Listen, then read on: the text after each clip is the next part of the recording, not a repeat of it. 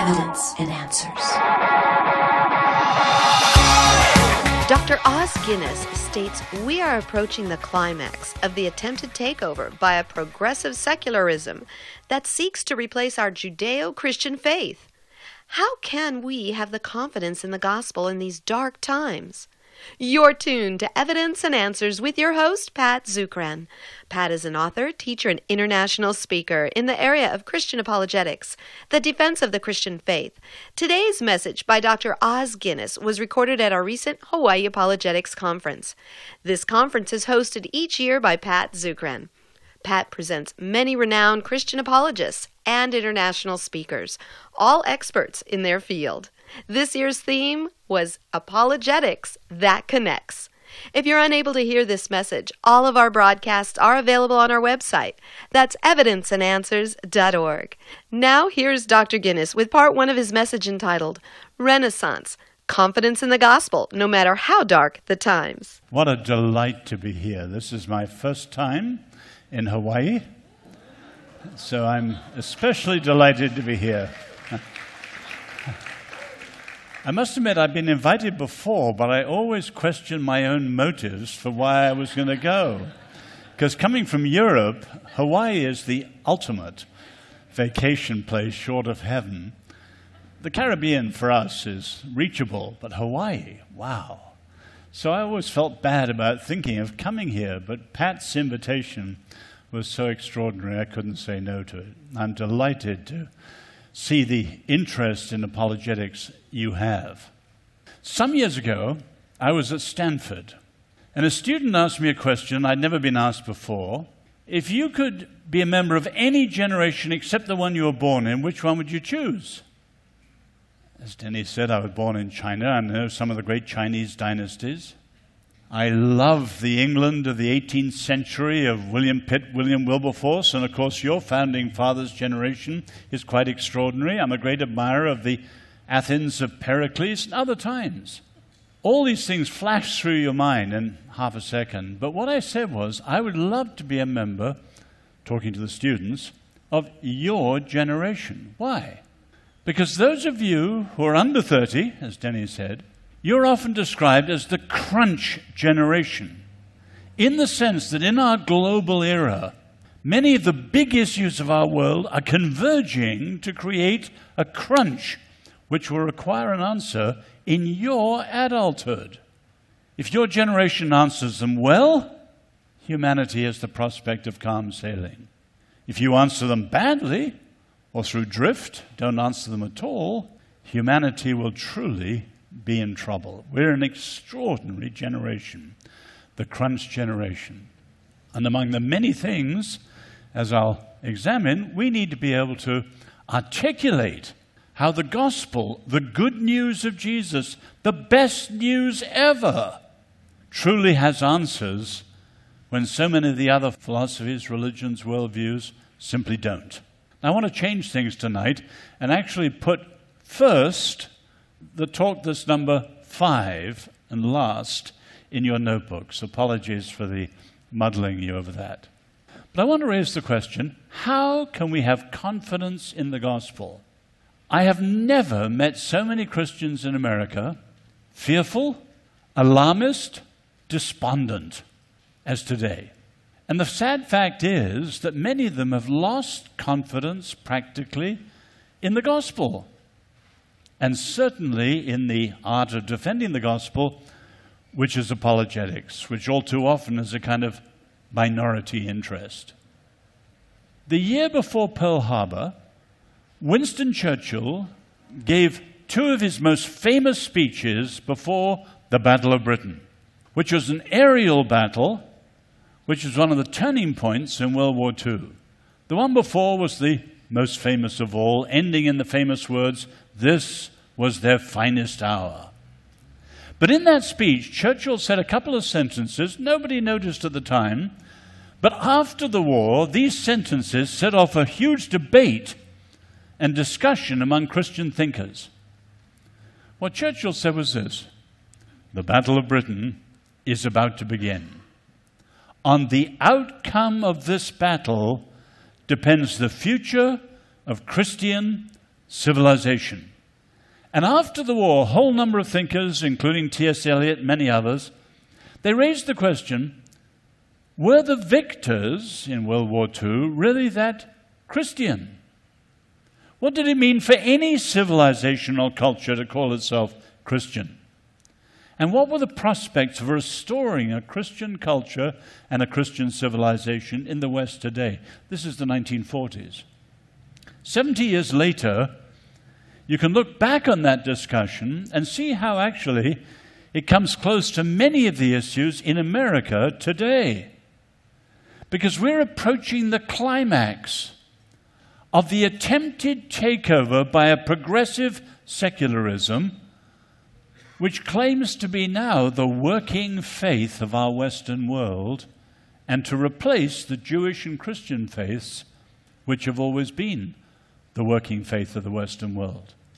Now, I'm not going into that in great depth in this talk, but I want to raise the question how can we have confidence in the gospel despite the darkness of the present hour?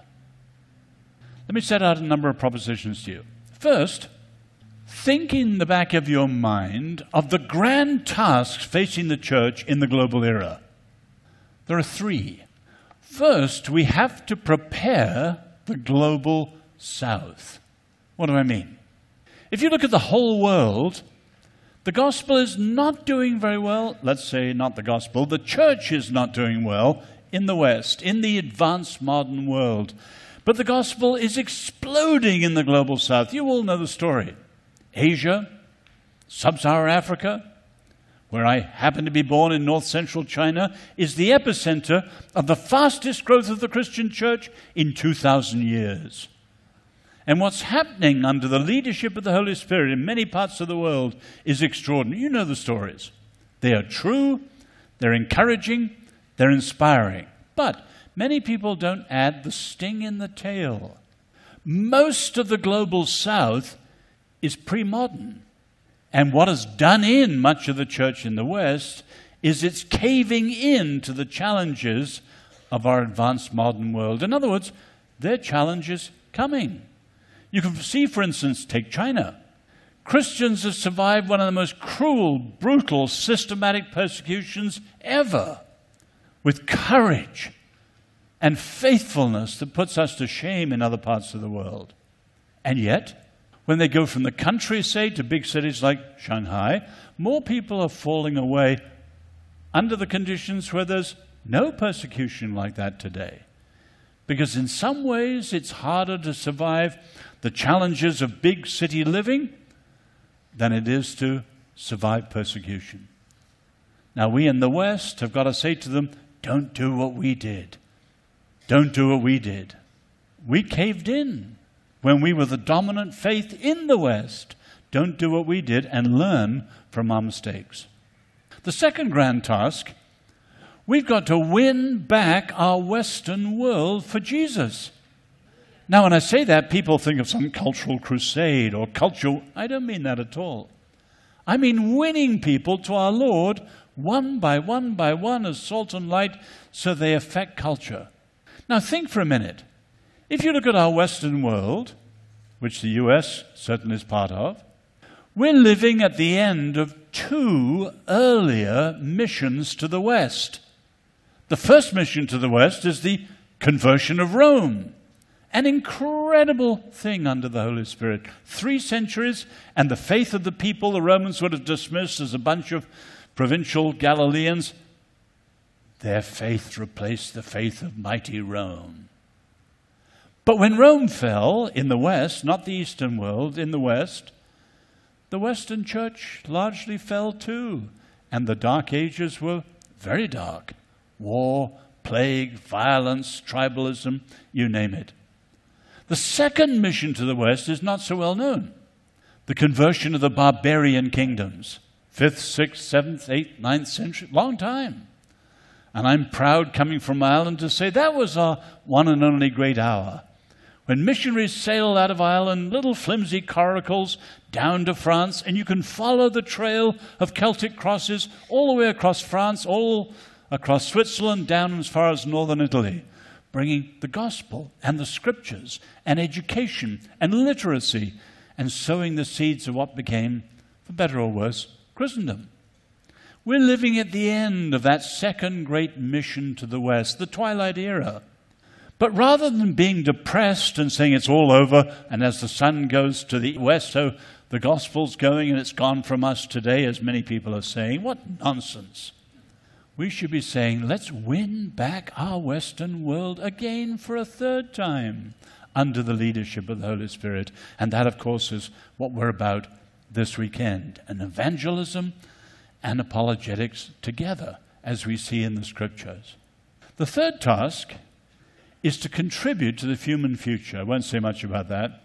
But in this crunch generation, with these huge issues arising for humankind, Many of the other religions and philosophies simply don't have answers. But we can't stop by letting Jesus is the answer be a cliche. We've got to take it out and demonstrate it so that the gospel really is the answer that leads the world forward. Now, bear those three great tasks in the back of your mind.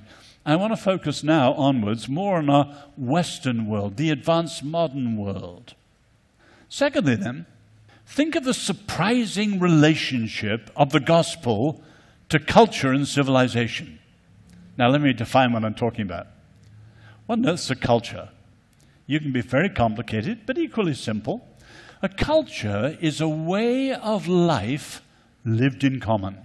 Talk about a surfing culture, or a teenage culture, or the French culture, or the Chinese culture, a way of life lived in common. And if you think it's not surprising, Jesus called us to himself to know and trust and love him and his Father. But the second thing he called us to was to not learn 10 doctrines, no, live his way. And we're all called as individuals, but as coming as individuals, but then we come into the church, the community of the followers of Jesus, and we live his way. It's salty, it's light bearing, what happens? It creates a culture. And you can see in the early church, again and again, the pagans were impressed by what they saw of the love, the compassion, and many, many other things of the Christian culture. The way of Jesus lived in common together. What's a civilization? Again, you can be far too complicated. Let's be simple. A civilization is a culture with sufficient extension, it spreads widely enough, it's not just little village. It lasts long enough, and above all, it rises high enough. It achieves excellence in some areas. It might be military or scientific or philosophical or whatever, but we admire it as a civilization. Now, what on earth has that got to do with the gospel? If you think for a minute, the gospel is not necessary for civilization. If you take most of the great civilizations in history, they didn't know the name of Jesus, they didn't have the scriptures, and yet, in one way or the other, they were great. Now, we know why. They were made in the image of God, even though they didn't know God. And so they were capable of many great things in many directions. But the gospel wasn't necessary in that sense that they needed to know it. But you could go further and say the gospel and culture looks and unlikely relationship. Jesus never talked about culture. He renounced his force. He didn't talk about half the things in our daily newspapers or television screens. And yet, and yet, it's undeniable that the teaching of Jesus and the whole of the scriptures is the most dominant, decisive idea that's made our Western culture. We owe a lot to the Greeks. You can think of all the things we owe to the Greeks democracy, philosophy, science, various things. We owe a lot to the Romans, especially the art of governance. Go to Capitol Hill, and you see the Roman influence all over the place. But think of the gifts of the gospel. For example, our culture of giving and caring and philanthropy. No other civilization has anything like it. Or take the culture of reform movements, the banning of infanticide, the end of the gladiatorial games, Bartolome Las Casas standing against the conquistadores, William Wilberforce against slavery, all the way down to Martin Luther King. All the great reforms of our Western world until very recently were inspired by faith in Jesus and the Old Testament prophets. No other culture has anything like it. Or take the third one, the rise of the universities. Yes, we admire Plato's Academy or whatever. But the universities, one of the most powerful modern institutions, came from where? the cathedral schools, Bologna, Sorbonne, Oxford, and so on. Fourthly, the rise of modern science. We owe ancient science to the Greeks. And it's true that the Muslims kept it alive through Greek writings that were handed on to them by Christians, whom often they slaughtered. But they did keep it alive, and they achieved certain amount in the medieval times. But modern science, the 17th century, the matrix, the Reformation. And then, of course, fifthly, the human rights revolution. It didn't come from the Enlightenment. It came from the glory of the fact that humans had an inalienable, precious dignity because they were made in the image of God and human rights are anchored in a biblical understanding of humanity, not in the Enlightenment, not in secularism. And the last, and this is the one that very few people think about, is the Jewish notion of covenant. You say, what's that got to do with us? Did you know that covenant, the idea, jumped from the Old Testament, especially Exodus and Deuteronomy, to the Reformation? the Radical Reformation, Switzerland, Holland, Scotland, the English Puritans. And then, of course, where did it jump? To New England. Now, the con- covenant, which was there in churches, in marriages, in townships, in states, the world's oldest surviving constitution is Massachusetts, and it's riddled with the word covenant. And your American Constitution, 1787, is a secularized national form of covenant. And it was covenant which brought faith and freedom together again and gave rise to many of our freedoms and points of justice we take for granted. They did not come from Athens. It certainly didn't come from Rome. It came from the Old Testament. These are the gifts of the gospel that have shaped our Western civilization. But of course, the roots are being cut today, and we're in a cut flower civilization. Thirdly, think through with me the secret of the dynamic power of the gospel. What is it that when the followers of Jesus live the gospel together, it becomes powerful in culture and in history? Why? Well, some Christians don't even like the question. They say, well, it's impertinent. Of course, the power is God's power. Obviously, it is. But we see in the scriptures our Lord is sovereign, but we are, as it were, junior partners. We're co creators, as C.S. Lewis puts it. So, how is it that when the church lives the gospel, it does become inevitably powerful in history and culture? Several people have had a crack at that one. C.S. Lewis puts it like this there's something unique about the Christian faith. It holds two things together which no other faith quite does. The Christian faith, as Lewis says, is world affirming and world denying. Now, some faiths are world affirming. Ancient Confucianism affirms this world. Secular humanism affirms this world. After all, they've only got this world. If they didn't affirm this, they're in trouble. Nothing else they do affirm this world. But then there are other faiths that are world denying, supremely Buddhism. Buddhism is a religion of renunciation and withdrawal. It's been described as the most gigantic no to human aspirations ever delivered. But Lewis points out the Christian faith is both, not either or, but both. We know the world is good because of creation. Good and very good, the Lord says. And despite the fall, it's still good, although in ruins in many places. But we affirm it. So we appreciate the arts and we appreciate many of the glories of human life. But the Christian faith is also world denying. We have festivals and we have fasts. We have Christmas and Easter. We also have Good Friday, and before it, Lent. And we have sacrifice as well as joy. And Lewis says it's that combination of the world affirming and the world denying together that gives the Christian faith this incredible power in culture. But most people would say the even deeper explanation is St. Augustine's. Now think of St. Augustine. He lives as Rome falls. 800 years of Roman dominance, and Augustine has the privilege to be the leader of the church at a time, well, in his lifetime, the Visigoths sacked Rome.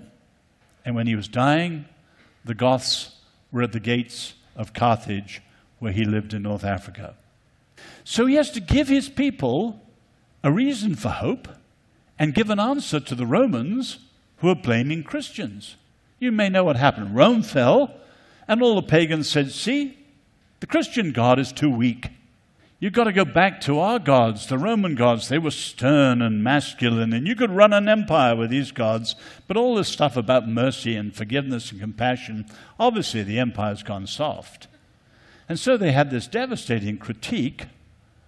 It was all laid at the feet of the church. But that was only half the problem. Amazingly, although not very long before, the emperors had been persecuting Christians, Diocletian in 325. But then in 380, when Rome was declared to be officially Christian, what happened?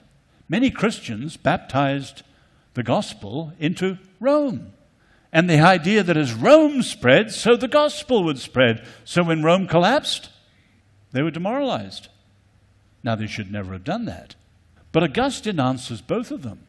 And he gives this great picture of what he calls in his book, The City of God, two cities.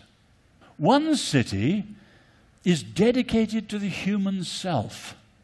The love of the self produces the city of man, typified by Babylon or in his time by Rome. The other city, at its heart, has a love for God. And out of that grows a humanity that lives in the city of God typified by Jerusalem and the coming Jerusalem. But here's his point. And he goes back to our Lord. Our Lord calls us to be, you know well, in the world, but not of the world. So Augustine says the city of God is living in the city of man.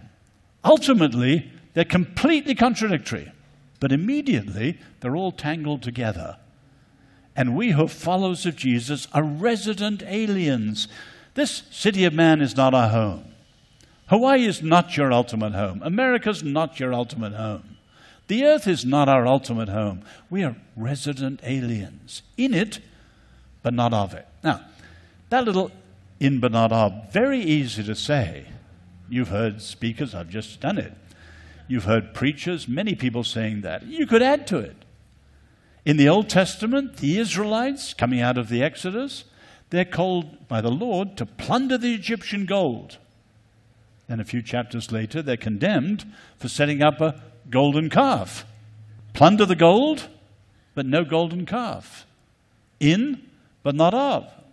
Paul says, Be not conformed, but transformed. Now you can see there's a balance there, there's a tension there. The Hartford statement says, we are against the world for the world. Now, these things are very easy to say in, not of. Not conformed, transformed. Plunder the gold, no golden calf. Against the world, for the world. Now, the trouble is, it's a nice little way of saying it, but people hear it as if saying so makes it so. It doesn't. We've got to live it so. Now, think for a minute. In, but not of. There are two extremes we know are wrong. One extreme, obviously, is not to be in it, to be so otherworldly we're no earthly use. Sadly, there are many Christians like that still. Thank you for joining us here on Evidence and Answers radio broadcast. We hope you enjoyed today's show. If you find this broadcast to be a blessing, please consider partnering with us. Evidence and Answers relies on generous donations from you, our listeners. For the opportunity to donate and keep us on the air, you may do so right there online on the homepage of our website. That's evidenceandanswers.org. You will find we have a wide variety of resources available to you, including articles and additional audio for you to listen to or download. Evidence and Answers is grateful for our key sponsor, Highland Capital Management, providing investors with alternative investment solutions. To learn more, visit them online at hcmlp.com. Join us again next time on the air or online as we provide reasons for faith and hope in Christ, right here on Evidence and Answers.